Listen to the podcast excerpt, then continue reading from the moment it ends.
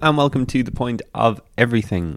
Today on the show, interviews with Dublin singer songwriter Rosa Nutty, who's currently based in Cavan, and Jack Corrigan, aka ActualAcid, from Cork and currently based in London. They both have new albums out. Then at the end, new music comes from Dublin indie art rock band Akrobat, with a K, and their latest single Eskimo, also with a K in that as well, which we'll hear in full. But Rosa Nutty is first up, an artist who's been releasing music since around 2015 but took a four year break, two of which, of course, were pandemic years, so they don't count. And she returns with her debut album, World Still Blue. She says its name was inspired by the phenomenon of seeing the Earth from space. During lockdown, I became fascinated by the written accounts of astronauts who experienced this firsthand, possibly because this was the most escapist form of vicarious travel that I could think of. The common thread that connected them all was this overwhelming sense that no matter how bad things seem, be it in your own life or on the planet as a whole, that if you pan out far enough, the world is still blue, calm, and full of potential. Tony Clayton-Lea, reviewing the album in the Irish Times, said, if the musical outlines are familiar, brushed, acoustic based, with poised, complementary textures of cello, trumpet, synths, and guitar, of the latter, Ed Phelan's finely spun work is especially eloquent on Dancer, what impresses most is Nutty's apparent sense of self on sturdy songs such as Mouths, the title track, Glow, and Supermoon. There's bits of Ailbhe Reddy to the songs too, both in sound and the theme of discovering oneself. And as I put to Rosa towards the end of the chat, Dolores O'Riordan sounds like a big influence as well, particularly in those vocals. So hopefully that gives you a sense of what to expect from World Still Blue, but let's take a listen to the first single from the album, Wildcard, and then you'll hear the chat with Rosa Nutty. So,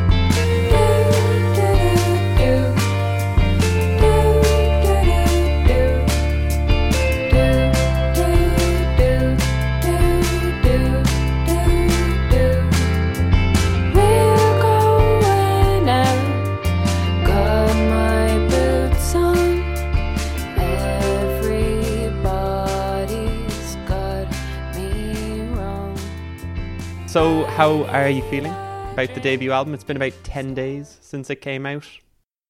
Um, yeah, feeling pretty good. Feeling relieved. Is that a normal feeling to feel? I don't know. Um, I was working on it for so long, I guess, that the idea that it's just out sitting there for consumption is absolutely bizarre to me. I think I really I made like a mountain out of it. so it's it's cool, it's lovely, surreal, and I feel relieved. Yeah. Why do you feel relieved? I don't know. I was working on it so long and I gave it a lot of consideration for something that ultimately sounds quite minimalist. There's um, a couple of layers of, uh, of uh, silent thought there. But um, it just kind of sat with me for a long time. I started it before the pandemic and then you kind of rework things and sit with them for longer when you're quarantined like everybody else. And when you get to the other side of that, I suppose and you get through it and it actually comes out. It just feels like it was it was like a goal i was walking towards for a really long time walking not running um towards for a really long time. And now that it's out it's like oh it actually happened. It's done. It's out. It's free. Do you realize how long a race it's going to be like at the outset? Did you think that it would take as long as it did?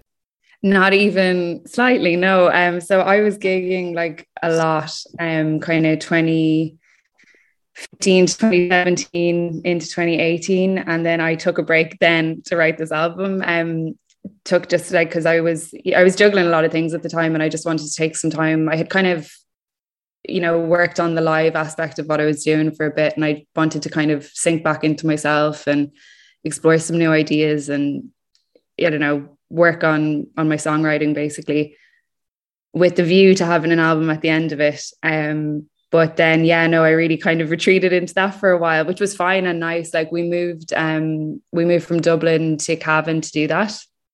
Um we we had somewhere we could stay in cavan so we moved to cavan to do that.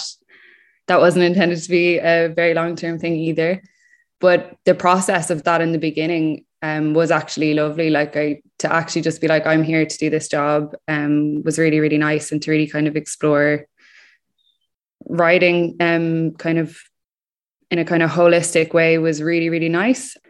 But yeah, no, it's kind of it's it's it's good to be on this side of it now, I would say. Yeah, the whole two years of COVID thrown into the mix. I'm sure everybody says the same thing. Um, probably elongated it beyond its uh, reasonable finish. Yeah, it's funny just seeing the fruits of of the of the pandemic lockdown labors. Though you know, a lot of them are kind of coming out now, whereas. It, seemed at the time that everybody was like, I can't do anything creatively, you know, stuck in that COVID musk. But everybody kind of got got through it, and I don't know. It's nice to see that people have come out with you know art at the end of it. Like totally totally and i like i mean i mean truth be told i had a lot of my stuff done before that all kicked off and any I might have wrote, written one or two new songs in that in that environment, but it was a hugely unprolific time at the same time. It was more just very introspective and kind of shoring up ideas. And I suppose in that period, I was kind of thinking what was tying all of the songs together. You know, I had done all of the like separate work um on the tunes, but I was kind of deep thinking about what it was all about when uh, in reflection, and that's when I came up with the title and stuff like that. Do you know what I mean? Um, that was the time where I was kind of making it make sense to me because when you're writing tracks one after another you kind of I, I find anyway like with previous EPs and stuff you only kind of hear what you were on about when you hear it and kind of if you listen to it again three years later or something do you know um, and I think this span of the writing process for me and that kind of four year period meant that I could already think what it was about and feel in some way past it by the time I was presenting it for people to listen to, which was good. Like it kind of feels like a very complete thing. From my perspective obviously it has its own thing now which is great but um yeah. You mentioned kind of uh, working on your songwriting kind of taking some time away from playing live and working on your songwriting. What what was it? Was it just a case of trying to write more tunes trying to write in a different way or something like that? Or was it just taking a break from playing live was was that the main thing as well? I think I wanted to dig in a little bit more. I think when I started writing music, my instinct when I'm writing music, and it's not, yeah, it is a pure instinct. You're not really thinking when you're doing it, but is to always kind of like get to the truth of what I'm thinking, like really mine myself for lyrics essentially. Um, and sometimes that can be a little bit too, too on the nose or too direct or something. And I wanted to spend some time maybe trying not to be so introspective. I'm not sure I achieved it, but that was the idea of kind of writing more general tunes and ones that weren't so focused on me really. I took the break because not because I wanted to kind of achieve something different in my songwriting. I wanted to get to know myself better as you know an artist. Really, it sounds kind of um, pretentious, but like genuinely just kind of know where I'm coming from a little bit better. And I think the first couple of songs and EPs, they're just they're just Play-Doh at the beginning of making things. You know what I mean? You're just kind of getting to grips with, you know, how, how to use it and different things like that. So I kind of wanted to get a little bit more robust in my in my interaction with it, I guess. How long did it take for you to kind of figure that out in terms of like creating this album? Does it take a long time to actually figure out, oh, this is what I want to do now. This is uh, the type of music that I want to make. Yeah, no, I think I pretty much very quickly into that uh, into that um, into that period realize that actually you're always going to be uh, working on your songwriting there's literally that's what it is every song is a is a new a new chapter in in what you're doing so i would say there's no kind of open and close end thing whatsoever. It's kind of like a lifetime practice.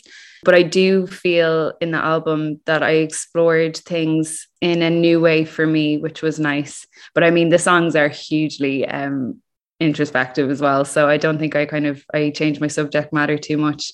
It's interesting the idea of trying to get away from writing about interest introspectively. I guess maybe when it's a solo artist like yourself, like a singer songwriter, it's just like that's the most obvious thing to write about. I mean, are there any songs on the album that you know, are kind of that thing that you wanted to achieve, kind of getting away from that introspection? Yeah, like um, for me, maybe Wildcard, even though it sounds like it's about a singular person, is definitely a song that's about kind of expressing yourself, expressing yourself authentically if that's something you struggle with um, with other people. And kind of it's it's about it's generally about your kind of human interface with other people and how you navigate that. But it's funny, I don't know if there's that much in the lyrics to describe that. That's just the feeling of the music to me, is like just kind of breaking out of yourself a little bit. Um, but then ultimately, I'm definitely writing that from a perspective of someone who maybe considers their interface with other people. So I don't know. I, I the topics like the album definitely has an eco undercurrent to it. I um, someone who's like thinking a lot about the environment and always has. And I'm finding this particular period in time just very kind of intense, obviously, as everybody else is. But in that way, the way I approach the songs I write, like that kind of eco feeling in them, that's general. That's not about me. That's very much all of us in one in one scenario. So in that way, um, it's kind of broader, but at the same time, it's my experience of it that I'm representing. And I don't think I'm ever going to get away from that really. So that's okay too. Yeah. um, tell me about the move to Cavan from Dublin. Uh, are you enjoying living in Cavan? Are you enjoying living away from Dublin? We're really lucky. Like, um, we're we're in a house where you know we've got space. It's really fab. We're beside um, a lot of forestry, which for me is really really nice. I love that. We have a little dog, and that's really nice. But I think I miss, like, I love, I love Dublin. I really love it. Um, I love cities generally, um, and I love visiting friends here in, you know, London or um, Berlin or any of those places. Um, and I suppose what I miss is the randomness. I think there's when you live somewhere that's quite rural and you're only learning to drive like me now after four years, just really uh, a real good window into um, my really poor life planning. But uh, I miss the randomness, I suppose, of being able to just meet someone for a coffee or a pint or anything like that. And this may not be forever, um, but it was an absolutely amazing place to spend the years that we have spent here. Um, like not, not to make this about lockdowns or things like that, but I mean there wasn't much else going on for me. um, we spent a lot of time watching movies and cooking like everybody else, but it felt very there was no there was no bright yellow signage around my house telling me there was a pandemic on because we're we're in the middle of nowhere. So unless I wanted to engage with that, I just felt like I had loads of time off. Um so that was lovely. Like it felt very private and like a really special time. And that was well within reason. I think that January to March one was a bit um bit touch and go, a little bit less romantic. Um, but it was, yeah, no, it's been good. It's been good. But I'd say for the age that I'm at and for the kind of experiences I want to have, being in a city might be more appropriate. But um, I haven't figured that part out yet. Yeah. Do you see it in terms of, you know, like even getting offered fewer support slots or something like that? It's just kind of harder when you're not in Dublin. Yeah, you're not, you, there's, there's, no drop of your hat stuff. Do you know what I mean? Like if someone's like, oh, this is this, this like, and it's happened to me because I, I work as well, you know, this is really nice support slot on and like i'm like well i'm this many hours away da, da, da, all that kind of logistical frustration um that comes with that. And you definitely want to be able as an artist like as a performing artist you want to be able to be quite nimble and responsive and be able to do things. And yeah that has definitely been an obstacle for sure. And it's it's it's something i want to, to kind of address soon. Yeah i want to be able and i want to go to gigs you know what i mean? It's not just about performing like the amount of live music that I had the pleasure of going to when I lived in Dublin all the time, you know, and you, that's that's where you meet fellow musicians. That's where you like spend time with them. And I I suppose being here, I got really into my work and my what I'm doing. But oh, that only ever takes place within the context of what's happening more broadly. Um, and if you're kind of not knocking shoulders with people who are doing the same thing as you, you're kind of like, what, what am I doing? Like, what am I doing out here? Obviously, when work gets released and you get some sort of feedback and you kind of interact, you, you kind of understand what the process is. But when you're just doing it in a vacuum, it is a bit weird. Um, and I'd love to catch up with with with other artists as well and listen to more music. So yeah, that's definitely in the pipeline, I would say. Yeah, isn't that interesting though that like, you know, as much as an artist's life is online now with social media, you can do all of all of your Instagram live performances and stuff that people were doing over lockdown, but there is still that physical element involved as well that you kind of almost don't hear about that you do have to actually like be in a city. Like people are still moving to London to try and make it in the music biz. People are still like getting slots in Dublin just because you know they're they're the closest band to to the gig. Totally. And when I was there and when I didn't appreciate, I suppose I didn't appreciate because I spent all of my kind of 20s in Dublin and I didn't appreciate maybe how immediate everything was and how, uh, I mean, again, with the not driving thing, I'm really not sure what I thought was going to happen when I couldn't get myself from A to B but just how how independent you are with yeah with moving around it's it's a very basic point like i mean living rurally versus living in a city but um yeah i think having having uh, that stimulation can only be good for you. I think i genuinely think i wrote the album that i would write if i was in isolation. Like that's kind of what it sounds like. I sound like i'm far away from everything in the album. It moves slowly. It sounds private. Um, but I think I would love to to have a little bit more randomness now and maybe just like lift it all up a wee bit. Mm. Uh, I, I have a terrible memory, but one of like the main things that I remember reading in a music magazine when I was a teenager was an interview with Lemmy from Motorhead, and he was just asked, you know, what's your one piece of advice that you give like young artists starting out today? And he said, just learn how to drive so that you can. Oh, damn. yeah, yeah. I honestly, I, I don't know why I remember that, but maybe I was learning to drive at the time and I was like, okay, I'm taking Lemmy's advice just in case. So yeah, I feel like, you know, maybe that's something that uh, all young musicians starting out need to know as well that will be my piece of advice if I'm ever asked it. Learn how to drive for the love of God. Yeah, no, it's uh, it's important to get your gear around on a very basic level, but you also just can run your own run your own uh, life. are are you in the lesson taking phase at the moment, building up to doing the doing the test?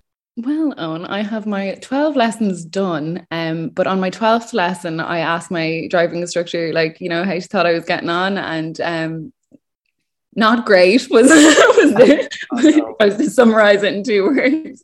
Um, I'm just I'm a very jumpy person. I think if I had learned when I was 17, I'd be absolutely coasting it, literally. Um, but I I'm I'm learning, but I'm I've got my the part of my brain that assesses risk has fully developed, unfortunately. So I'm like very tentative driver, but I'm I'm practicing now. Okay, well, ho- hopefully you get there uh, s- soon, soon. um, I saw that Christy Leach from Le Boom is playing synth on the album. How do you know him?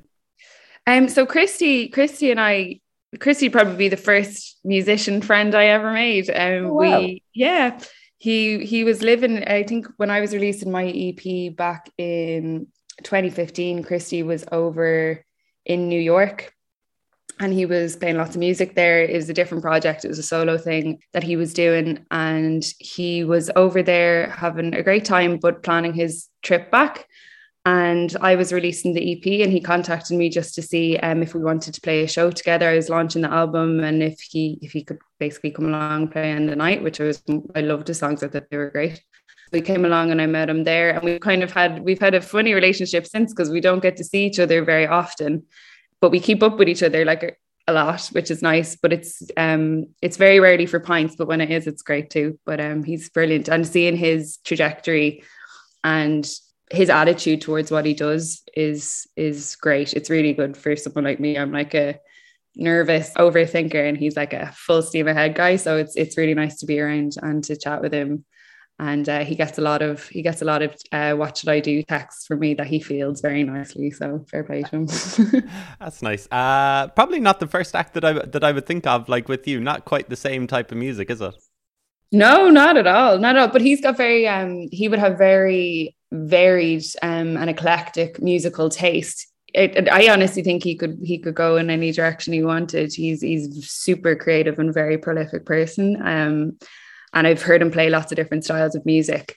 But with the Le Boom thing, the energy creation of what he's doing in live shows and stuff, I'd say of all of the of all of the options open to him, that's probably the one that gives you the most kind of I don't know adrenaline. It looks amazing. Um, I've seen them play; they're unbelievable. So yeah, I'd say he's doing what's the funnest thing for him right now. But I'd say he could do whatever he wanted.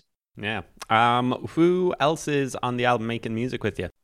So um, there's Donal Bowens, um, who is who I've also been playing with for a really long time. Um, he is a good friend now at this point, but he is the younger brother of a, a, guy who used to be in a girl band with me. I can explain that in a minute. Um, a guy I grew up with who I was really close with. Donal was his younger brother. So when we were playing together, um, Donal would be around kind of learning drums in the background. And he basically turned out to be this like drum prodigy. He's unbelievable. He's so, so good. So from that point on, when I started playing solo, uh, Donal played with me.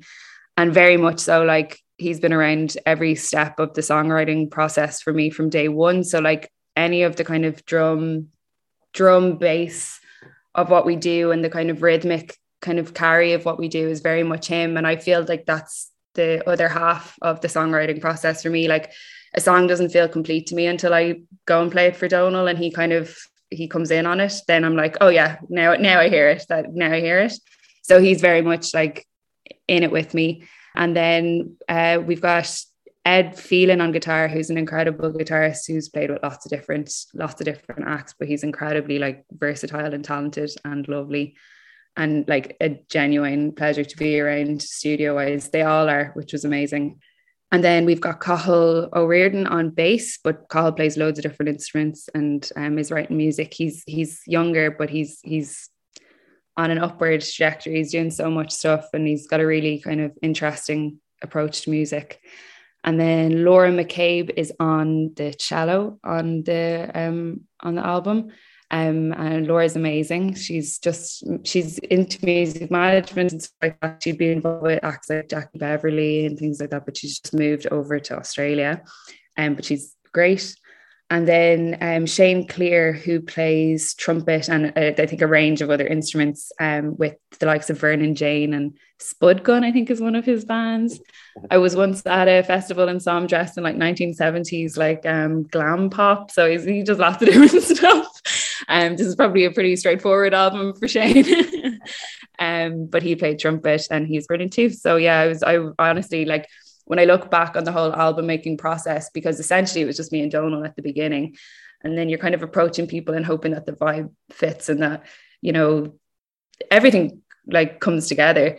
Every single person who worked with us on it was a legend. And that is so nice for me. Like it, it makes the whole process feel very whole and positive, if you know what I mean. Okay, so we know the people behind the album now, so we'll just talk through some of the tracks on it anyway. You mentioned Wildcard earlier. It's the first single that you released from the album. Did that feel like the right kind of, uh, well, calling card, I suppose, for the album for what it was going to sound like? Um, I'm not sure if it's the right calling card because I think it is very much like its own thing. But I think I was very reticent after taking four years off to whack a good sad gal track on, on the world. I was like, you can't take a four year break and come back with another one of them. um, so it was, um, if anything, I was cloaking, I was cloaking the album with Wildcard.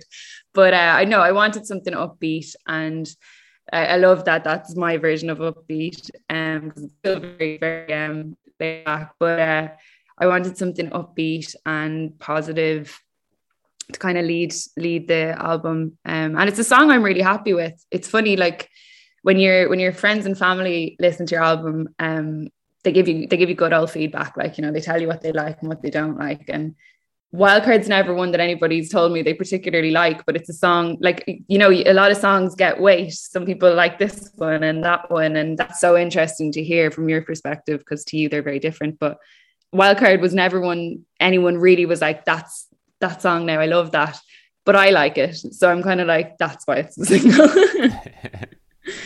Very good. Uh, the next song, Glow, is pretty, it starts out pretty delicate anyway, kind of mostly you strumming a guitar. Is that how most of your songs start? Is that how you kind of do your songwriting? Yeah, like I think my songs, because I'm so, um, I'm really lyric focused. That's for me, that's what I'm presenting. And it's, it's against music, if you know what I mean. Like I love music and I love listening to it, but my interaction with music is very much words. And for me, the songs kind of start when I get a funny idea in my head, or like I'd very often get lines in my head that would go around like a song in your head, but it's just the words. Um, so I kind of have a couple of ideas basically floating, and then if I'm in the mood, I will sit down and like play music and kind of find progressions and different things that feel like they have the emotional framework for what I might mean and what I'm thinking. I don't know if that makes any sense. Something something that might evoke a particular feeling and then if I have the thought in my head to to come with it it'll come with it not consciously it will just be there and match it or it won't. Um but it's funny I never I don't I think I remember writing the song Dancer like but apart from that I couldn't tell you where or when or it's you don't I don't know. I I can't speak for anybody else but I don't have conscious memories of writing songs even though I know I sat down and I wrote them. But you're very much just like feeling out something and then you have it at the end and then you're like oh brilliant. There you go. There's there's a song I'm really happy with it that gives me like a feeling of excitement but I've no kind of solid memory of it. So it's normally just a case of like feeling it out I guess but yeah no the the seeds for the songs are lyric ideas that are kind of in there and then flesh out into something more substantial. And when do the collaborators come into it? Is it when the song is already like you've ticked completed the lyrics, you've completed the kind of the guitar on it, and then you just ask the rest of the guys to kind of like add what they want to add to a song? To play in, yeah, well, drums definitely, because I wouldn't even know where to start, but I might um I'd have this structure. The song is is basically formed in my head, and then with the kind of core. So we recorded the album semi live. So the guitars, uh, the bass, the drums, they're all done with no click in a in a room. So it's just us playing the tunes, which is and then like I did some additional, a good bit of additional vocal um vocal recording, and then the trumpets and the cello and the synth came in depending on the instrument, I would have a very good idea of what I wanted for like the likes of cello or things that were going to give a lot of melodic kind of fluidity to the songs. I not because I I can play any of those instruments, but I'd be able to sing what I wanted to happen. But the likes of Ed and Cathal, they create that kind of full band sound by listening to the song with me, and then we'll determine what the right amount of playing from every instrument where it should come in, I suppose. But all the time people say um, the main thing that I hear if anyone's talking about for you know describing my music is that it's minimalistic. And to me it's anything but like it's not that I find that offensive it's totally fine but I'm like is that minimalism. I put so much thought into that. But it is very minimalistic I suppose. It doesn't have massive um it doesn't take up massive space. But we all work together to, they they understand what I'm trying to do big time and we work together to kind of make sure that everything's like sitting nicely within the bounds of what it is if that makes sense yeah, great. Um, on Utah, you sing "Nature is a perfect thing to believe in." I think I have the lyrics right there. Uh, and you mentioned earlier the kind of the eco ideas maybe underpinning the album. Is that one of the songs uh, evoking that that theme? Yeah, big time. Um, kind yeah, in a way. So I was genuinely in Utah um at the beginning of March 2020. So um on the seventh, eighth, 9th I think I think we left Ireland. I think we left Ireland at the very last day where people were going. I actually, I'm not sure you, you could leave Ireland. That was just at that point, and we were like, "I know, we'll definitely go to Utah." We were yeah. going to go, and we went. And um, we just didn't realize we didn't we didn't know what was going on. I'd never been anywhere like that before in my life. Like there, are these enormous spanning red rocks that look like a movie set, but it goes on for so long that your brain understands that it's not a movie set. You know, it's it's so surreal. And we were over there with no phone. We were on a hiking holiday. We love hiking, and we were out all day with no phone signal whatsoever. And then you'd come back in the evening, and the the range of news that had happened was like extraordinary. Do you know what I mean? So instead of like you know hearing the odd bit or whatever, it would be like Ireland has shut down, and you're like, oh my god, what? um, so the idea behind Utah was because it was it would have been a surreal moment if I was sitting in my own house, but it was we were in this place that was so surreal. The the opening lyric is uh, we were in Utah watching the bulb flicker, and uh, you know in in horror films where you know the monsters in the house because the light starts to go ding ding. It kind of felt like that. It was like we were just out running something. We didn't really we couldn't really like get any kind of grasp on what it was yet, but something really big was happening, and we were like not we weren't where we were supposed to be. So yeah, the nature is a perfect thing to believe in is more like say about three days into this holiday when we were still hiking, wondering what the hell we were at. Whenever I was kind of like, should we be worried about this? Like, should we be doing something different? Because we weren't meeting any other people. I'd calm my mind by going, no, no, no, like just take this in, whatever it is. It's not impacting this moment, and we'll we'll deal with it after. So nature is a perfect thing to believe in is actually a coping mechanism to keep my head in Utah. But in reality, the the line stands for me anyway. Like I yeah, I don't know. I don't I don't even know how to articulate it well enough, but I I can't fathom how everything is still kind of bouncing along with things the way they are and with the trajectory looking as desperate as it does. I can't make peace with that. And that makes me a snowflake by, you know, half of the world's, you know what I mean? I, I and I can't, I actually can't put my, I can empathize with nearly everything I really can. Like I'd be terrible on a jury. I would I would think everyone was innocent. I'm I'm rubbish at that. But when I see people deny the ground beneath their feet, I can't I I don't get it. Like it, it's yeah. It's a big one for me, I have to say. Did you manage to make it back to Ireland from Utah okay? Uh, in March 2020, yeah? You got back just in time? Um, the seven day trip got turned into a five day trip, and I think all told, that was a pretty good outcome. like it was good. But by the time we got back, uh, we stopped in a supermarket on the way home just to get some bits, and like people were jumping back from each other. It was insane. It was like it was like a light had gone, a light switch had been turned on. It was nuts. Did you do any hiking holidays in Ireland, like over the summer or anything like that? Any uh, recommendations?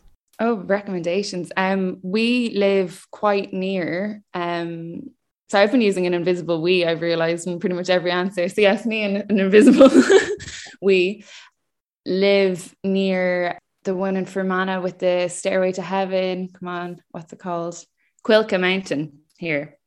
And it's an absolutely amazing, um, it's an amazing walk. It's basically up a very sheer um mountainside with um quite a good quite gradual incline to begin with and then it breaks into this boardwalk that's just it's really like it's it's very it's you see it on instagram all the time because it is it's very uh, aesthetically pleasing but if you go very early in the morning, if you have the opportunity to go very early in the morning on a day that you know will work out nicely, it's a it's a good walk. But when you get up to the top, you have the view of a, a good few counties. I couldn't tell you, I think three maybe, and then from the other side you can see a couple more.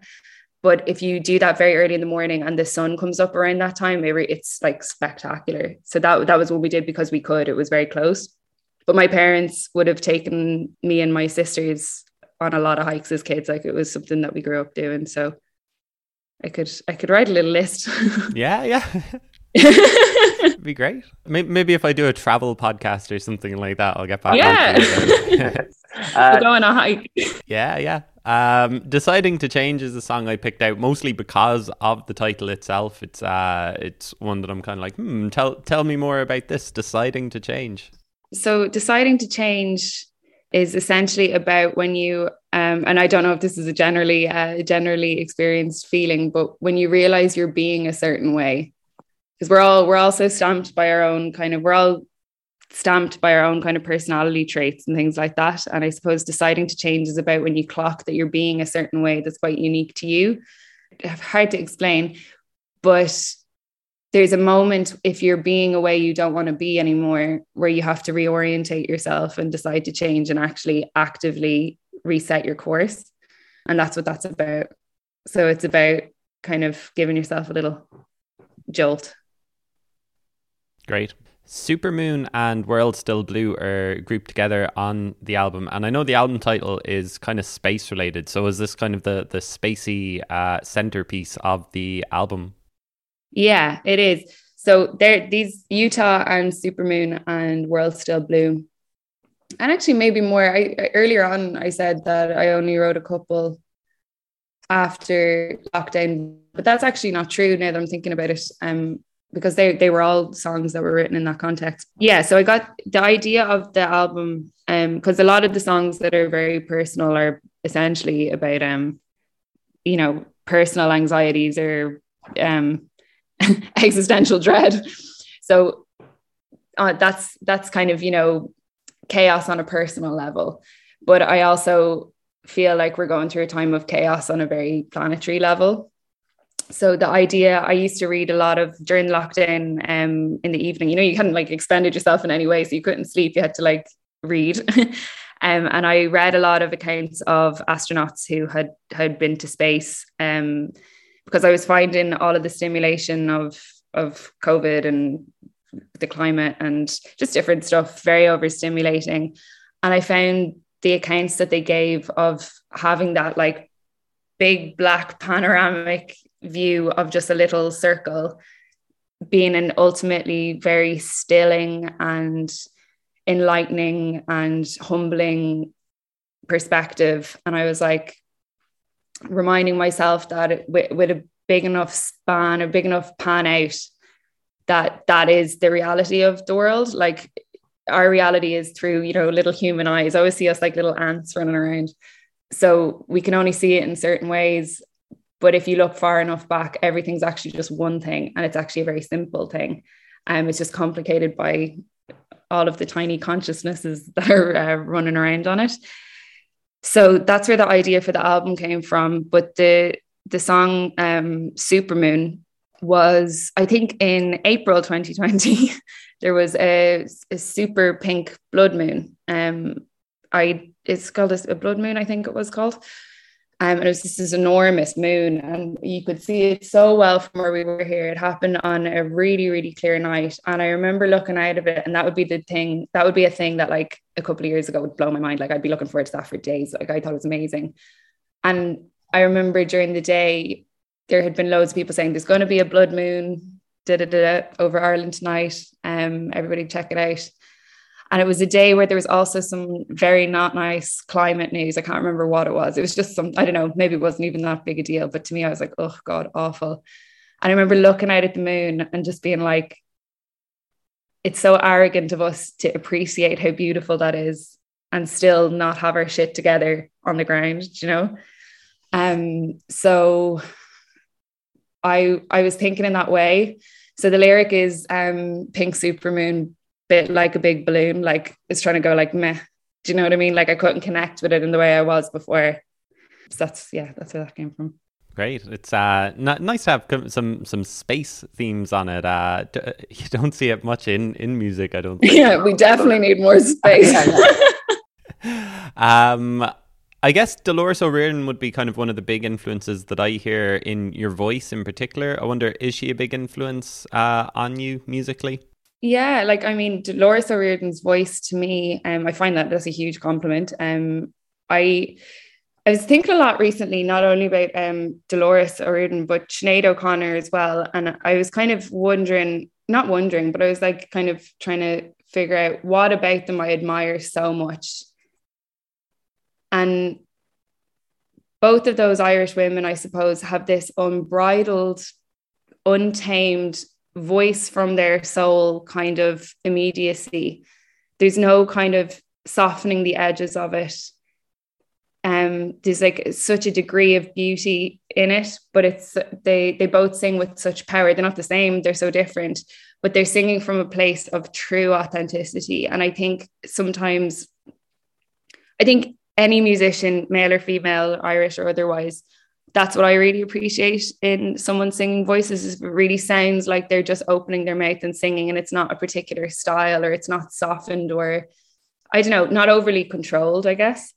And both of those women just strike me as people who were just in, you know, they both started playing music and this is what was coming out and it was amazing and it wasn't over analyzed. It was just pushed forward with a lot of kind of authenticity. Um, like anyone who knows me well, I have made sit down and watch the, you know, the um, I don't know if you've seen it. If we ever made up, I'll make you watch it. Um, but it's uh, Sinead O'Connor playing or singing Mandinka, Mandinka on the Grammy stage. Have you ever seen that?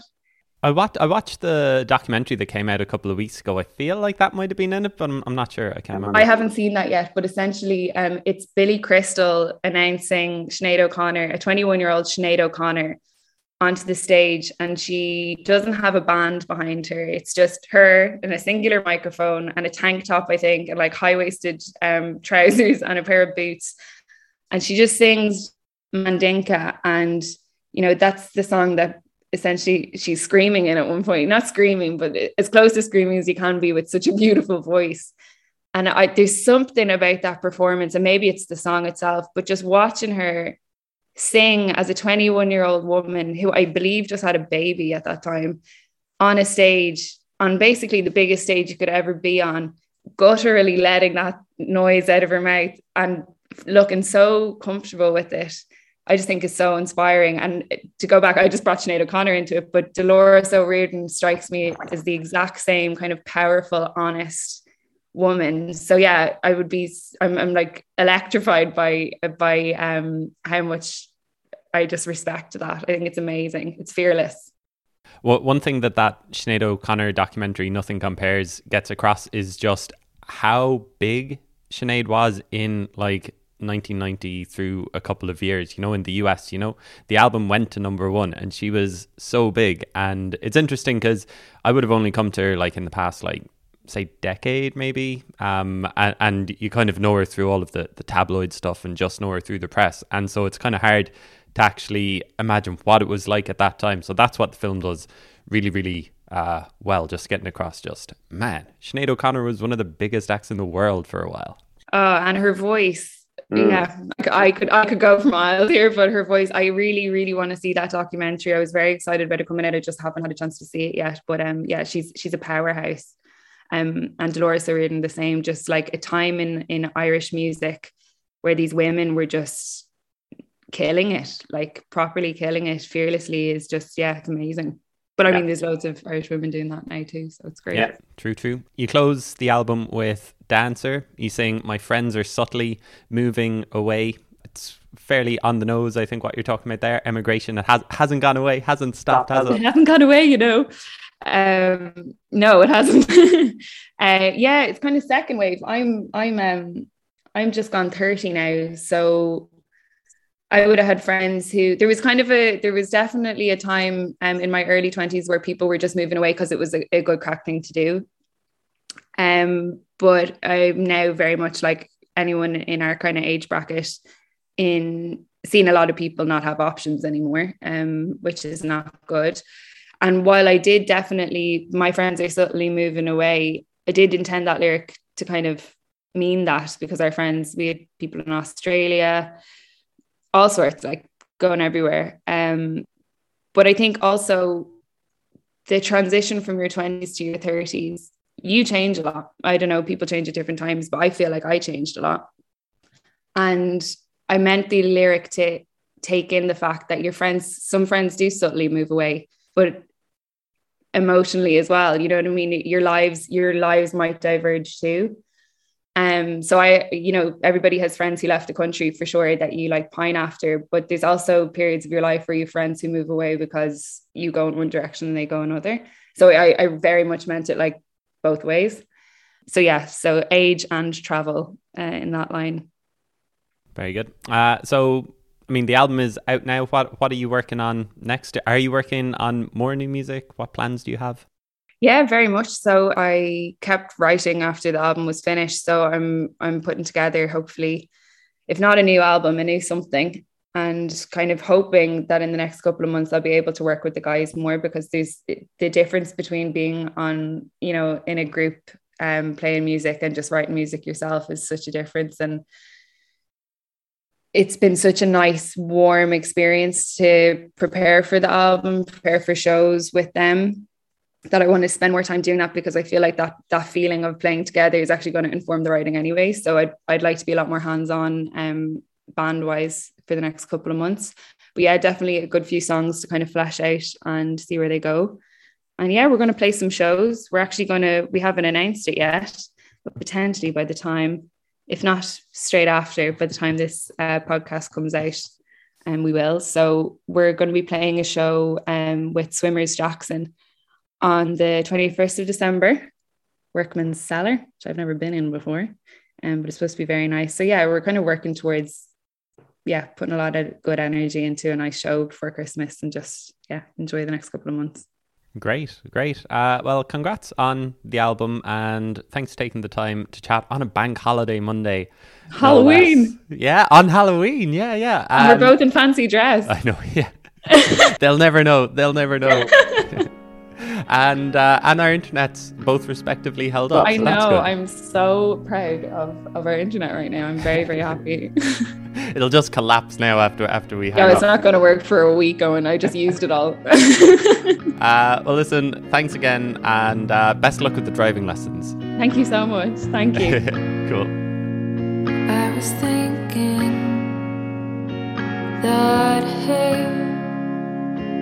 Tomorrow's got nothing on today. I was searching with zeal, trying to find something good to feel.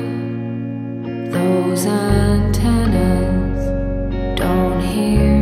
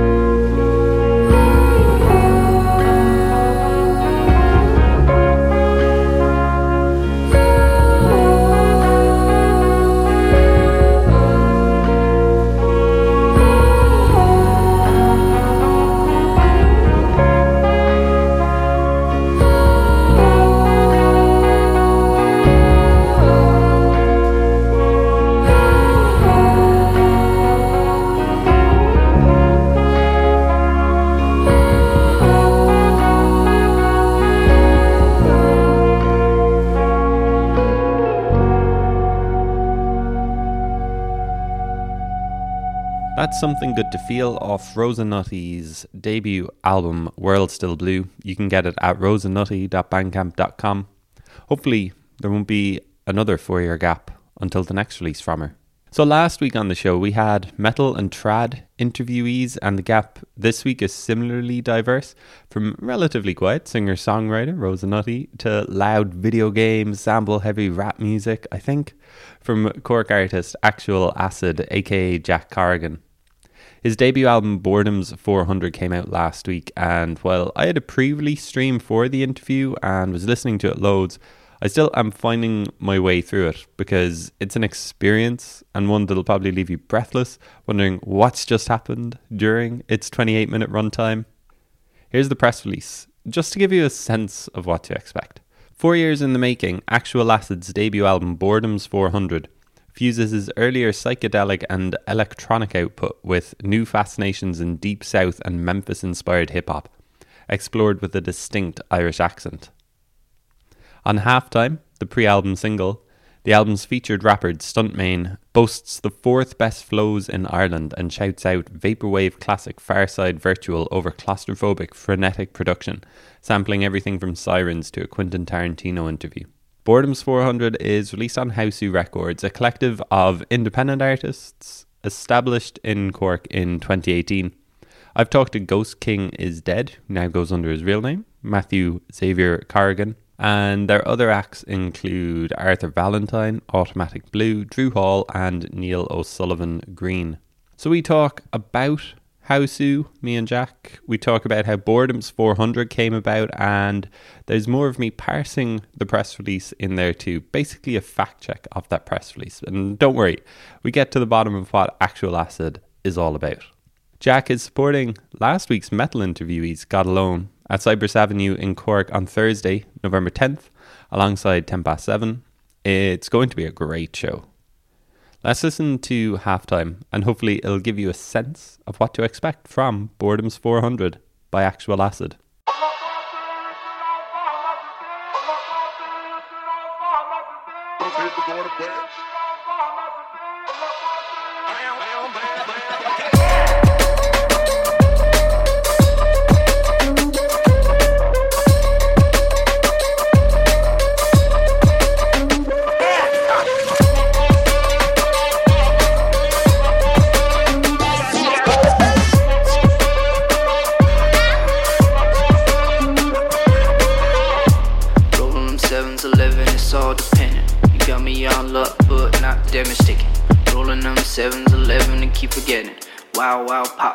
Really got me stressing.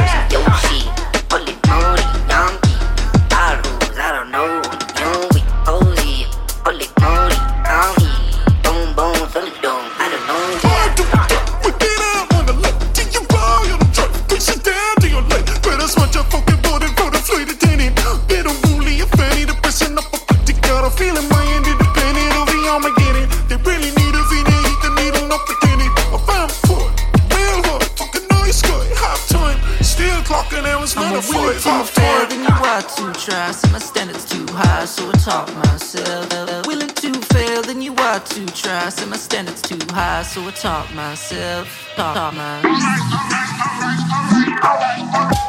Rolling sevens, eleven, it's all dependent. Got me, got me on luck, luck, not damage sticking. Rolling, rolling sevens, eleven, and keep forgetting. Yeah. I'm a willing to fail than you are to try. See my standards too high, so I talk myself. There is a lot to take in with this album. It's your debut album, Boredoms 400. What was the idea behind it? Was there an idea behind it, a grand idea? I think there was too many ideas and they all got muddled up and no one idea came through as the forerunner. So I just kept going with all the ideas and mashed it all together and hope for the best. Um, like my previous, the previous project I worked on was like a, a lo-fi psychedelic kind of EP. That was called Boredoms 500.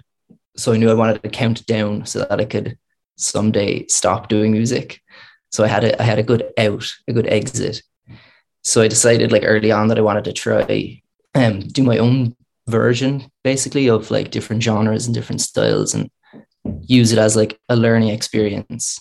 And that like by the end of the the five boredoms projects, I might figure out what type of music I wanted to make properly.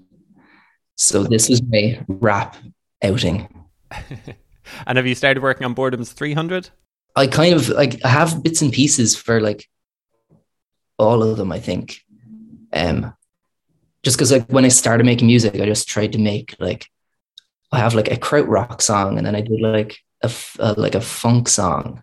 I did like a disc like I was doing disco songs and I had to really like focus on one kind of thing to just to teach myself how to actually make music because I didn't really know starting off.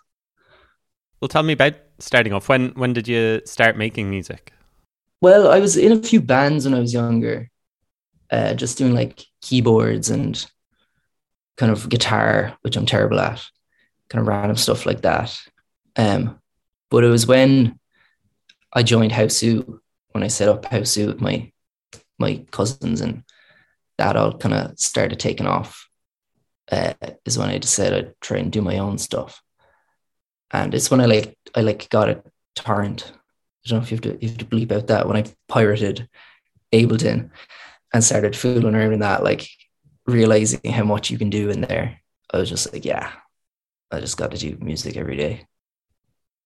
And so, like, do genres actually matter to you? Do you find it easy to kind of flip between them? Be like, okay, today is a rap song, tomorrow is a psychedelic song, stuff like that. Um, it depends on who I'm trying to like rip off on the day. I think it depends on who I'm listening to at that time. Because I'm very, I'm very um not like phasey, but I'll be like listening to one artist that for a very intense period, and I'll be like, like, why would anyone want to make like other types of music? This is so good. Like when I moved over to London, I'd walk around listening to Dean Blunt, and I was like, like I gotta make loads of Dean Blunt tunes. But you have to kind of stop yourself doing that too, because I mean, then you just be derivative. So you have to kind of think in genres, but like try and keep one foot in like keeping it fresh for yourself so you don't get bored. I think. Mm. How, how do you stop yourself kind of just kind of ripping off an artist as well when you're kind of making something specific like that? Are you, are you just like, do you know yourself that, oh, this sounds too much like Dean Blunt, I gotta pull back? Yeah, well, you gotta like, you gotta take it apart and like take like a Dean Blunt guitar sound and then mash it in with drums from somewhere else or you have to you have to kind of pick it all apart and, and rearrange it and reshuffle it like shuffle it in with with something else and see what happens. Sometimes it's terrible. I've made so much terrible music using this uh, this practice. Sometimes it just doesn't work. And how do you feel about the album? You're happy with it? Yeah i'm very happy with it. It's yeah it's uh it's turned into a the bane of my life for a long time just because I was working on it, working on it, like over laboring every decision because I wanted to like stand behind it eventually. But now that it's done, I'm not enemies with it anymore, and we're we see eye to eye. Yeah, we're we're cool. But yeah, I'm proud of it. I'm happy with it. Yeah, great, great. How did, how did you find like was it an EP that you made before that jazz psychedelic EP that you were that yeah, you mentioned? Yeah. How did it compare making a full length like I don't know was it 40 minutes or something around that? Is it a difficult different process to making a shorter piece? Um well this to be fair this album it's only 29 minutes. So Oh, is it only 29? Yeah, I'm a bit of I'm still a bit of a copy like I'm still in EP territory some people might say. But it's the biggest the biggest thing I think was that early on I decided I want to do like I wanted to do a, a visual element to to go alongside it. So I have like a music video done for every song on it. So I was kind of trying to finish both of these big projects at the same time, but they kept overlapping and like interfering with one another. I'd, I'd like film a bit for a music video and go back to mix the song, and I'd be like, oh, but that bit in the video is going to look like this. So maybe this bar here should end more abruptly, or there should be.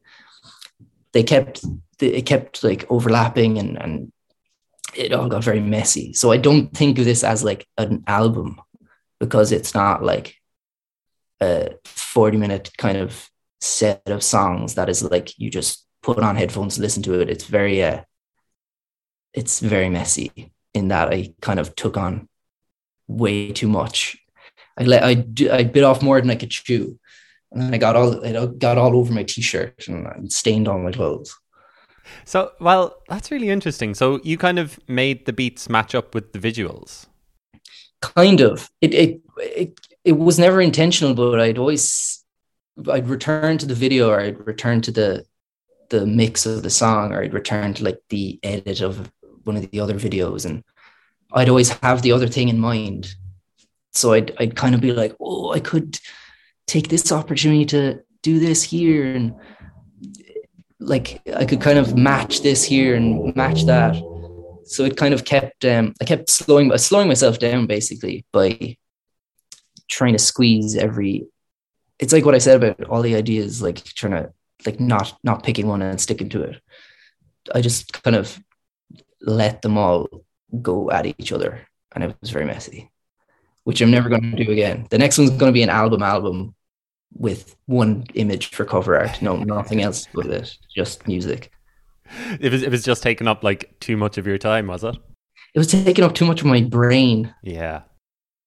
And now like it's out. I'm like I don't know what my brain is is for anymore. It's too much too much uh, empty space, which is probably it's good. It's nice actually.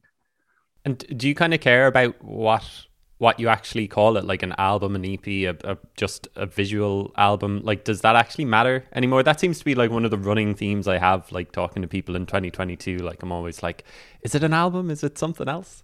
Hmm. Um, I I want to. I keep calling it an album because I f- I like I like the idea of having done an album. But now that I'm finished everything, I'm looking back. I'm like, you can't. You know, you sit down and listen to it. It's like it's over in half an hour. It doesn't feel like an album now that I've made it. So I, I it, yeah, but it's it's it's strange. Like there really is the the definitions are kind of falling away more and more in the streaming era. I always remember getting a Hives album back in like 2003, four or something, and it's 28 hmm. minutes long. And you know when you're when you buy a CD, you know you're spending like 20 quid on it or something. You know you feel shortchanged. Whereas now, when you can listen to whatever you want, and you and you want to listen to like so much all the time, I'm like, thank hmm. God it's only 30 minutes now. You I know, I can I can get through know, yeah. more. Of, I can get through more of it. Don't give me a double album. Don't give me a, a 70 minute Yeah. album. the shorter it's like the better. the, like my I think what I think the best album of all time is Raw Power by the Stooges. And that's if I'm not mistaken, I think it's at 29 minutes. yeah. Or maybe it's but it's like, yeah, there's there's something to be said for brevity. And then there's like Migos putting out like a, a three hour long album that you're like, this is just for streaming. This is just to like juice the numbers, like Yeah, it's the same with Drake. Drake is releasing like how many like twenty three track albums all the time. Can't keep up. Yeah. I don't know how people actually do keep up with that. it's I think it just happens when you don't really care about what you're putting out. Like no shot shots fired at Drake on yeah, the point of everything podcast. Um, tell me about Stuntt Mane. Is that how I pronounce it? A rapper who leaves no trace in the digital world. Uh, I'm reading from the press release, but who uh, you swear is your cousin from Sligo. I just, I just don't know how much of this press release I, I take verbatim and for granted. But uh, who, who's the rapper on on the track? That's it's my it's my cousin from Sligo. oh, okay. But it's the I think it, it is he's a it's a real person. It's a real person rapping, but I think he we wanted to come up with a character for it because uh I think like when I sent in the beats and stuff and we started writing the the songs together, he was like, There's no way I can be saying these things. Like the right the what he was writing for the songs was like not him it was a very much obviously out the gate like a, a character so we wanted to invent like a kind of persona that matched it and it was only it was only when i watched halloween the original halloween recently i was like i messaged him i was like oh this is like he's a horror villain he's like a michael myers kind of specter you know so we went with that and came up with like a kind of a, a silly name for him and gave him a silly mask to wear. And now he's all in all the videos acting silly. Uh, and and so is do you see it as a collaboration album? Is it a solo album? Are there other people on the album as well? I see it as a solo album because, well, I, I like to say it's like music by me and then raps by him. I think that's how Freddie Gibbs and Madlib, like, um, I remember seeing a thing, it was like music by Madlib, raps by Freddie Gibbs. I thought that was a good way of like phrasing it. Uh, there's other people on the album as well. Um, Drew, who's in Hausu Records with me, he makes music as Automatic Blue. He's done some guitars on it that are like my favorite thing on there. Uh, Arthur Valentine, who's also on Hausu, he's on there doing vocals, and my other cousin, it's all cousins in in Hausu, is on there singing as well, Matthew. Oh, okay. Uh, so tell me tell me about Hausu. When did when did it start up? I've, I don't think I've talked. I've talked to. I think I talked to Ghost King before. I think he's the Mm. only Hausu person that I've talked to. So it's about time I learned the backstory to Hausu. Tell me more. I don't. th- Yeah, I don't know. There's there's not much of a backstory. We all just were making music separately, and then Drew suggested he was like, "Do you want to? We should like do this as together." And then Matthew on Christmas was like, "We should do this together." And then we all just decided we'd like come up with this, a name and just help each other out. Like we're all kind of we were all like listening to each other's songs and like checking each other's mixes and like like doing features and stuff. So we just said we'd bundle it. It's just a big bundle, a bundle of cousins. That's nice though. Making music with that with all your cousins, kind of a family affair type thing. It is, yeah. It's like the Wu Tang Clan of Cork. Like, is it is it still Cork based? Like you're living in London, or the other guys still in Cork? Luke and Cullum are in Dublin, and the others are in Cork. Yeah, I'm the only one in London. Very good. Yeah. And and so like, what other stuff are you putting out? You're putting out your album tomorrow, as we're talking. hmm Um, geez, what else we got? I'm putting you on the spot. My apologies. we put out there was a few there was a, a string of Arthur Valentine singles from this year, um, and we have another one or two, or maybe I think he's got an EP as well that he's been cooking up on the side for next year. Do you make music with Arthur Valentine as well? Like, do you make? It sounds like all of you Hausu guys are kind of like inter intertwined, and like you're all kind of collaborators with each other. So Yeah, yeah. I would produce me and Automatic Blue, Drew would produce the the bulk of the Arthur stuff with Luke, Arthur himself. Uh, yeah, which has been we had a big recording session in like early July, a few recording sessions in early June or January. Um, see, my timings are all messed up in early January because I was moving. So we were like, all right, let's get like loads of tunes done in January. So those were the ones we've been putting out over the year. But now I'm like way too far away from recording with the lads, and we have nothing in the tank. And we're like, I'm like, oh, need to get back and just like have a nice creative session with them. So do you still find that like the physical presence uh with the other musicians still makes a difference? Like you're in London, you got your computer, that's that's kind of not enough. Mm. Um, in a way, I think as well because I lived with Luke and Drew over the pandemic. We all lived together, and that's when we got so much done.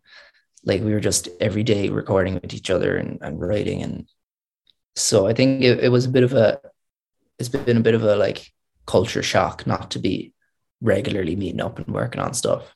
But we've managed. We've managed. You can do a thing where like uh, I think it's over Google Meets or something where you can control each other's screen. So like I'd have Ableton open and Drew would be like, "Oh, try this drum thing," and I wouldn't know what he means, and he'd like take over my mouse and and start messing in my Ableton. So there's there's ways of getting around it, but yeah, you need to like be be in the room together, playing some Smash Brothers, and then like work and get up the guitars and back and forth. And so have you found that like your creative process has changed over in uh since you moved over to London? The, yeah, I think so.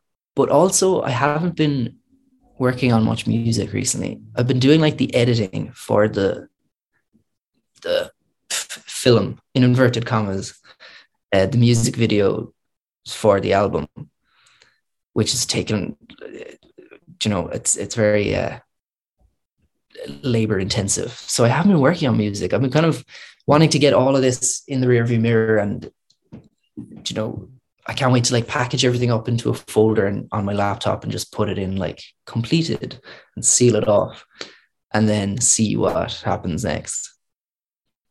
Great, great. Um, one more before we kind of dive into the album. One more line from the press release that we have to fact check. Really, I think. Uh, I'll, I'll just read you out. It's about a paragraph long. So Jack Corrigan showed up to. This is Cullum from Hausu writing the press release. Jack Corrigan showed up to a gaff with three other Hausu heads, played them the album on the day he finished mixing it for maybe the tenth time. It was emotional and exhausting. We hugged him and raved incandescent about the record. He stepped out the door and vanished and went to bed by 10:30 p.m. Behind him, he left his phone, wallet, passport, sunglasses, hard drive, and an unopened can of sour apple uh, Four Loko. We found him in the morning, unshaken and well rested. So, did this actually happen? It it hundred percent. It's all true. I when I get drunk, I just like go off on. If I'm like drunk enough and I need to go to bed, I'll just stand up and drop everything and go to bed. Just exit. Just exit, yeah. But they know they know that. it sounds like, a dangerous recipe. Yeah, luckily, like we were in Drew's, who he just lives up the road from me at the time. That's back in Mount Oval, where we're from.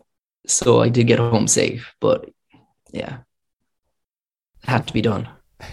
Live to tell the tale anyway. Okay, I just had those were just two of the uh, two of the lines from the press release that uh, that stand out to me. Um, let's get into Boredoms 400. I was thinking because it's so kind of dense. There's so many um, uh, sounds and uh, different types of samples coming at you. I wanted you to kind of maybe talk us through some of the some of the songs anyway. Um, so the opening track, Lord Knows, kind of sounds like Run the Jewels.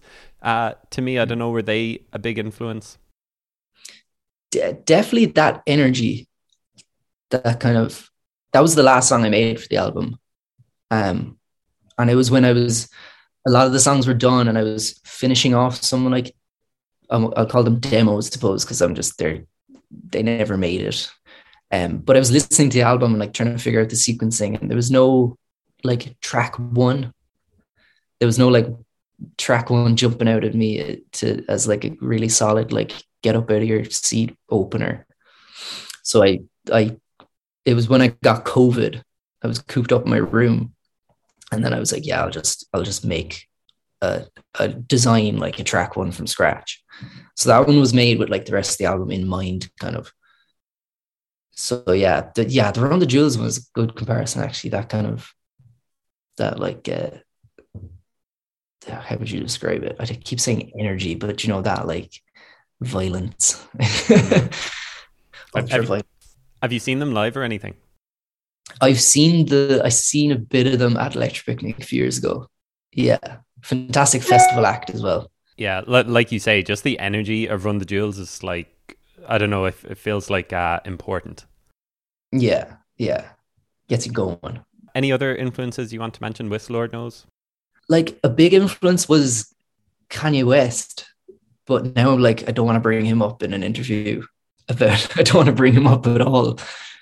But I mean, the way the way I approach that like sample, I wanted to kind of let it. Uh, like let it play out and then kind of you know, it has that long section where I just let the bars like play out and then it goes into like sampler mode and you can hear that it's like being played on a sampler and like being like really like hit out which I think he does uh, in his like later stuff. I'm not a fan of his later stuff. I'm not a fan of his most recent stuff but I'm not a fan of his later I'm, I'm a fan of the parts of his later albums where he kind of uses samples really like like stupidly. Like he doesn't try to be clever with the samples at all. He's just like here's the sample here's the drums and kind of let it happen so i think that's what what do you mean stupidly just really like he used to be so good at taking like like a michael jack like eight bars of a michael jackson song and he's he could so intricately like like take out what he wanted and like splice it and like make something so new. But the most recent stuff, I think it's because he's just gotten lazy.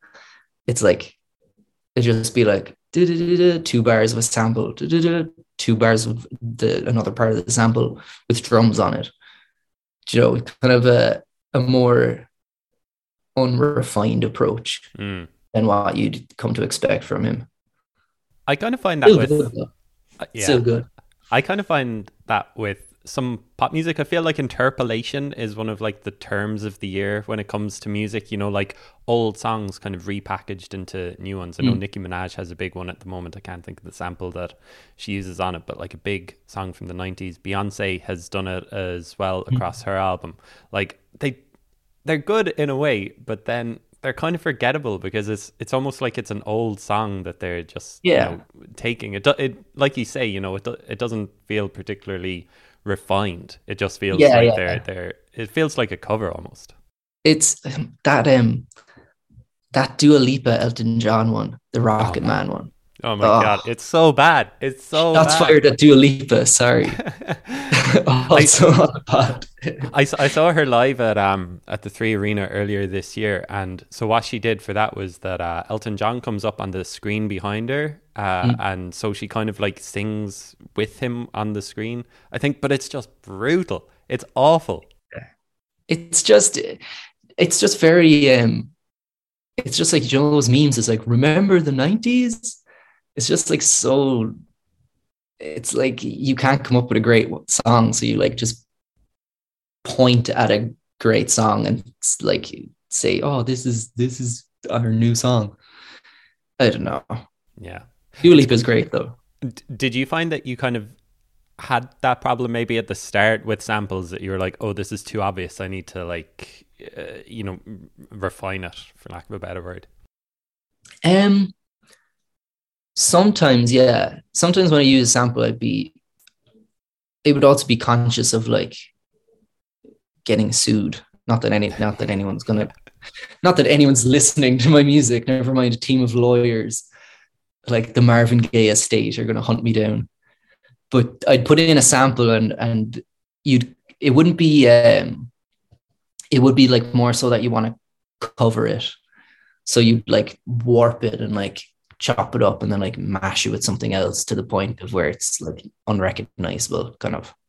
Yeah, because when you upload to SoundCloud, SoundCloud, SoundCloud in particular is quite good at like realizing there's a sa- there's like licensed music on a track, isn't it? Yeah, yeah.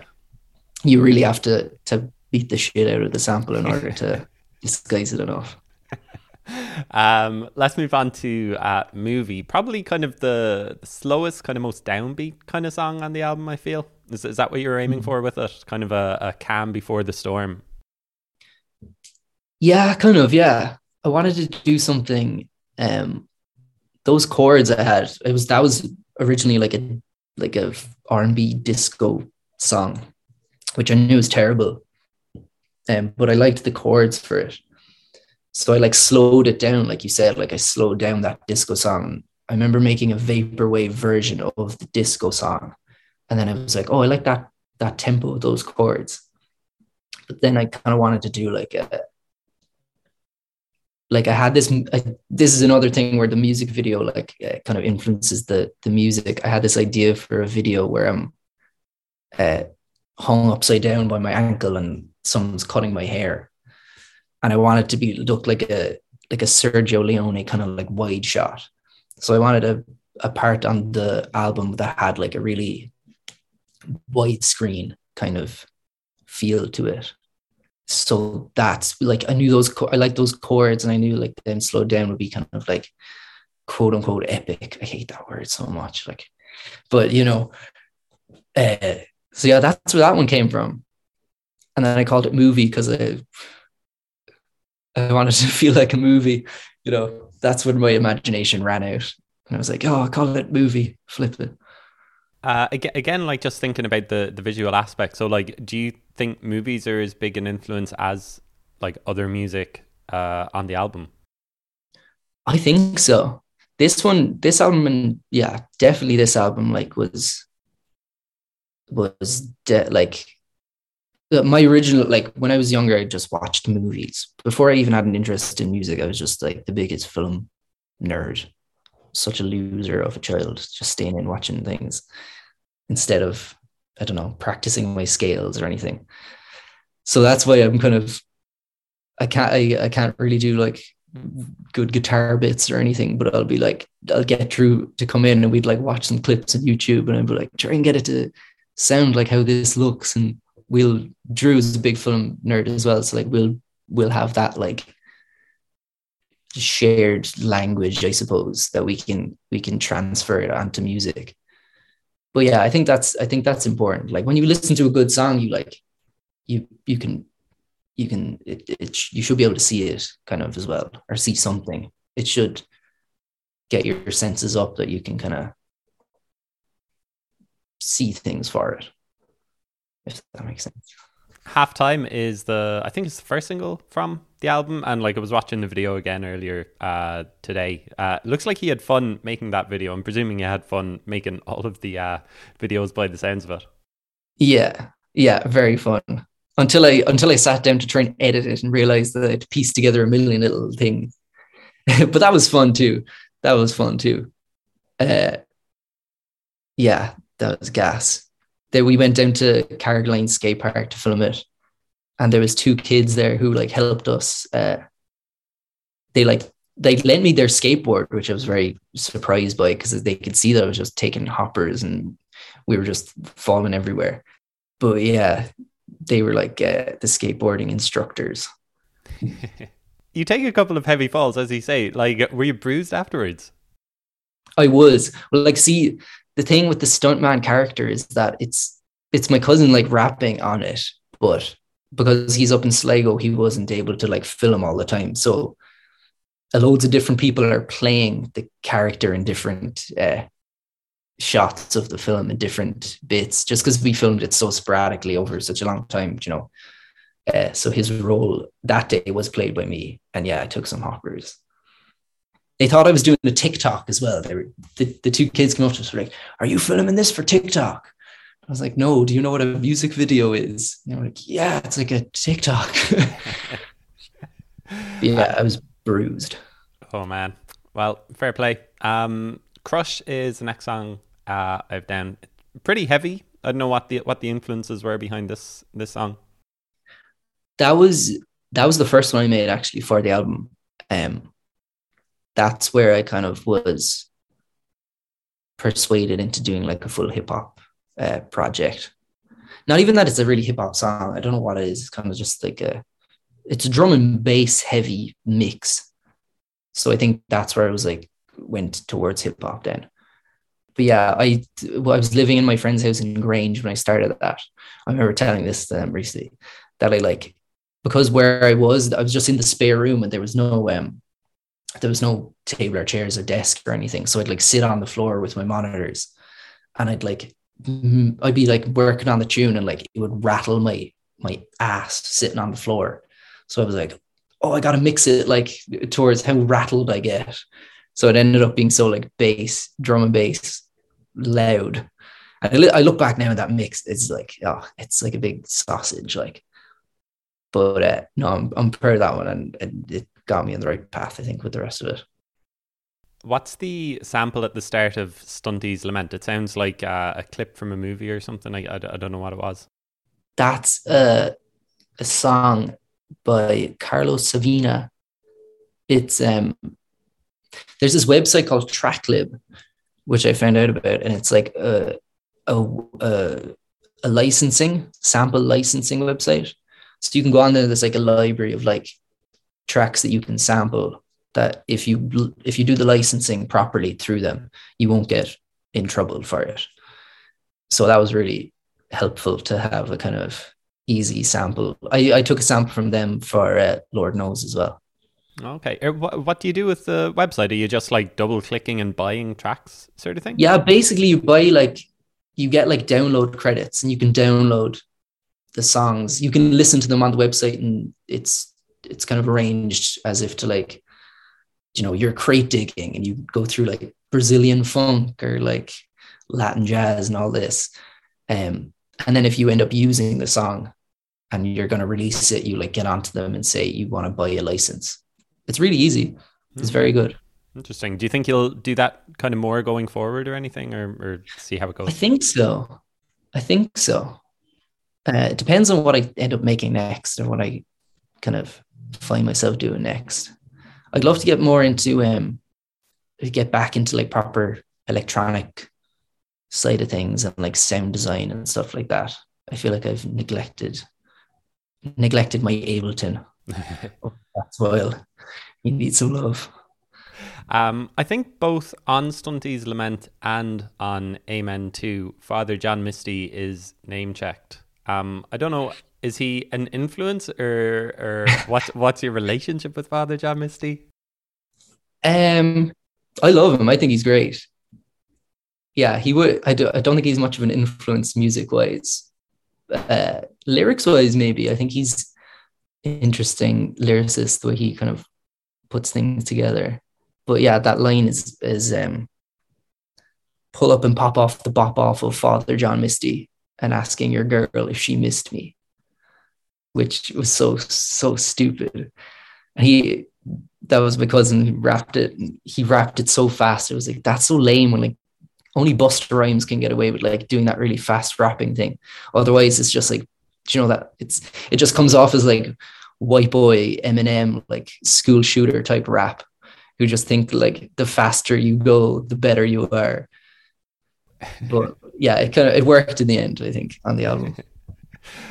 Um, the penultimate track is Beckham 97. I was listening to the song. I don't know, is there anything actual David Beckham focused on the track?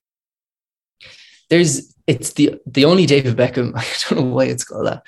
The only David Beckham sort of inference is uh is uh the the image of of someone getting kicked by a, a left foot.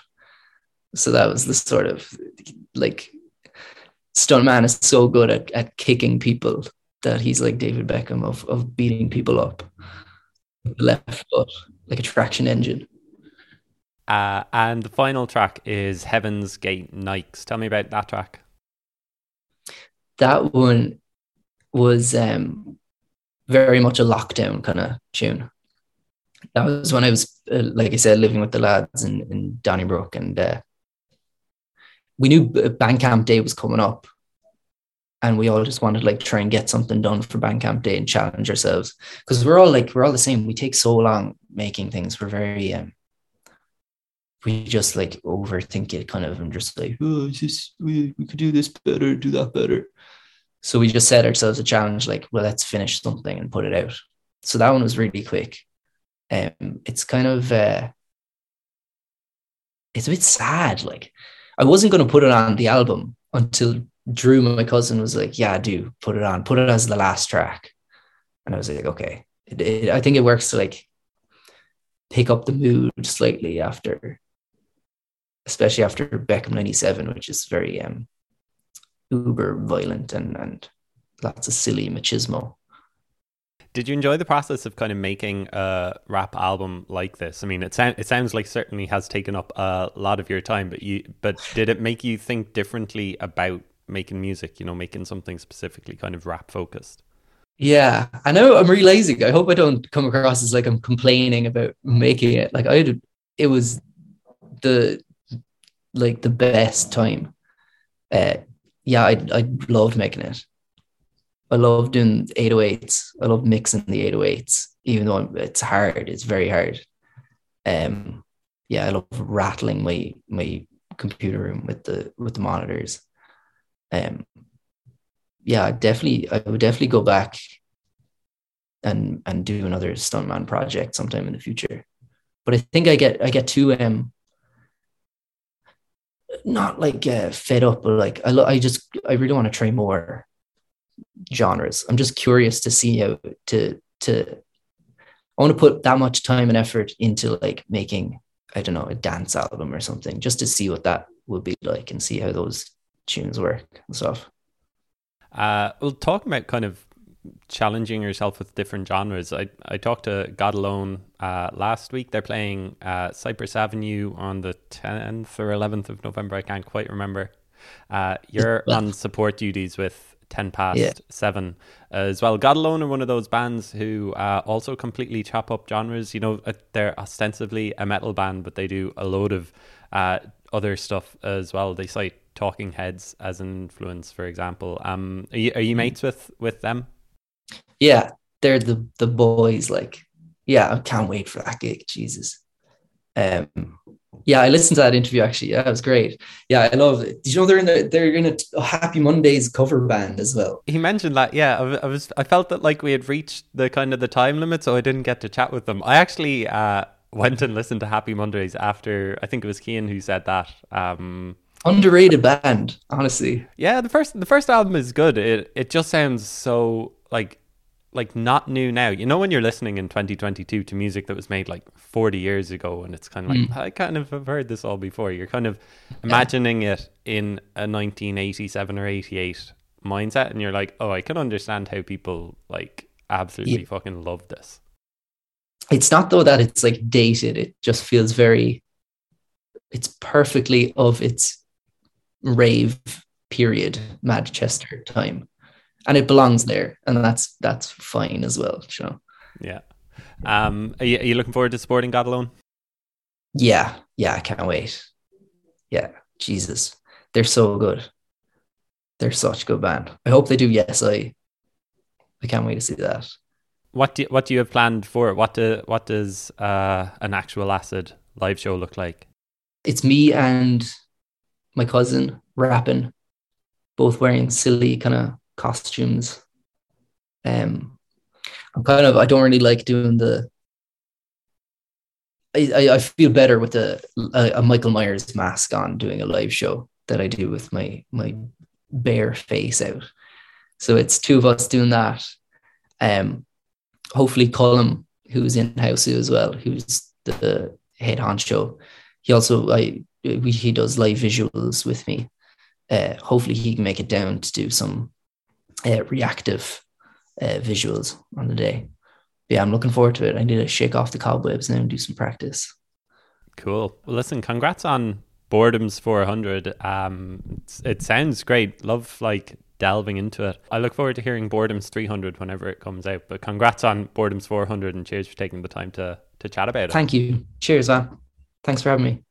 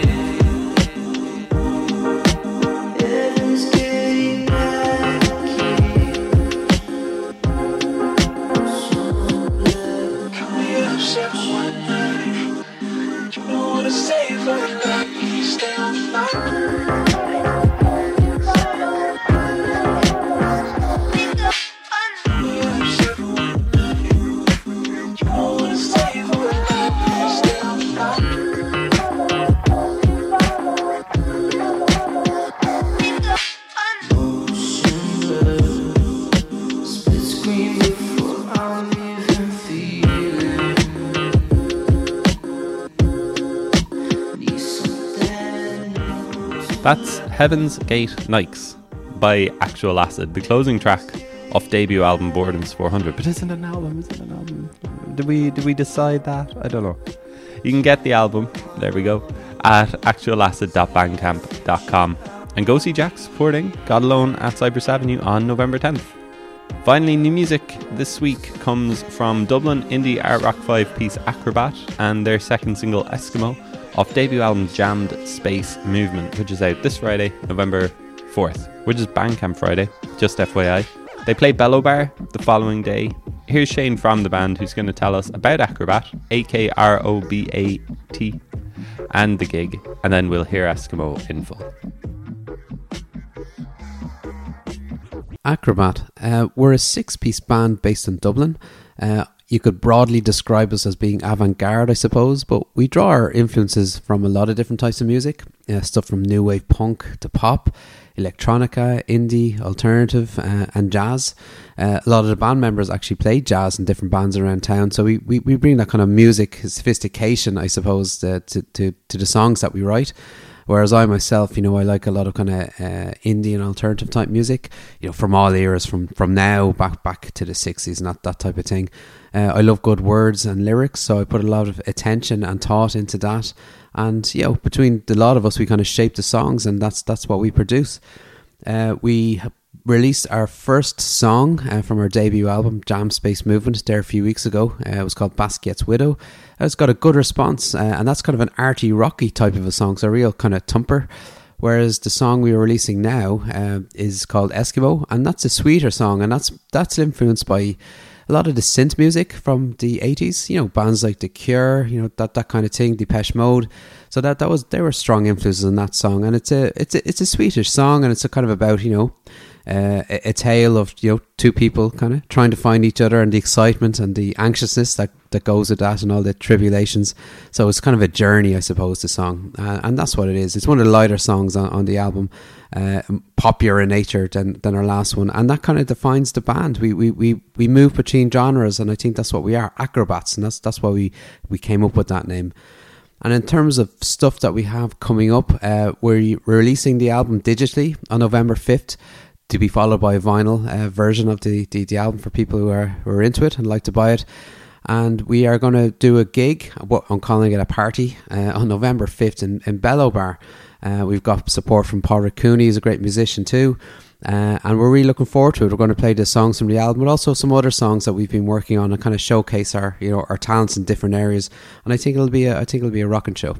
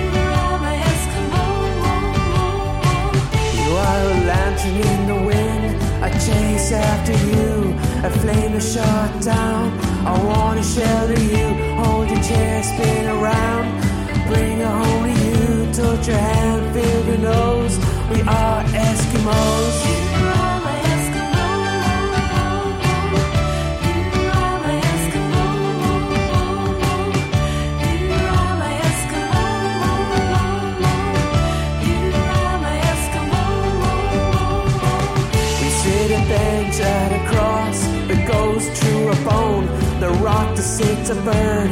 It calls the eight home. A sharp edge, a soft touch. Cough from below. In the pop there is a dancer. Come for Eskimos.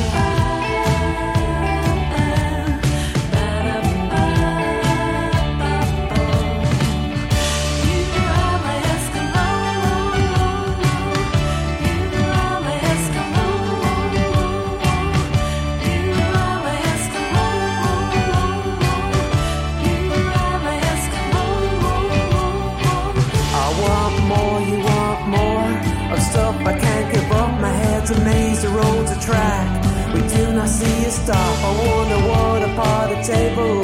Hold a rainy car, give it back and give it out.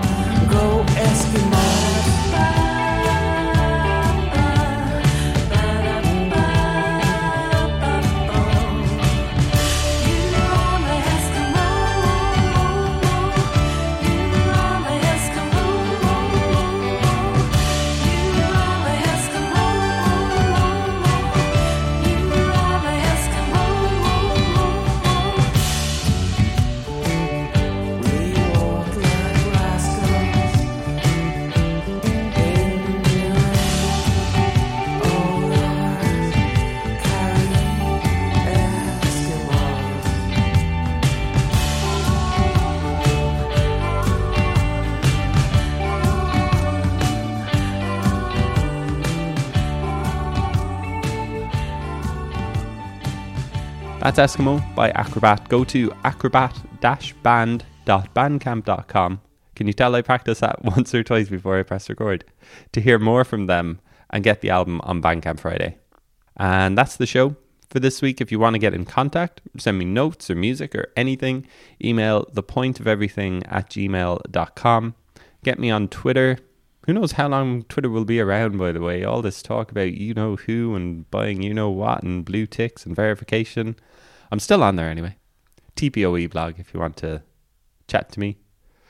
If you enjoyed the episode and what we do here, please go rate and subscribe and tell a friend. And we'll be back with a couple more interviews and new music next week.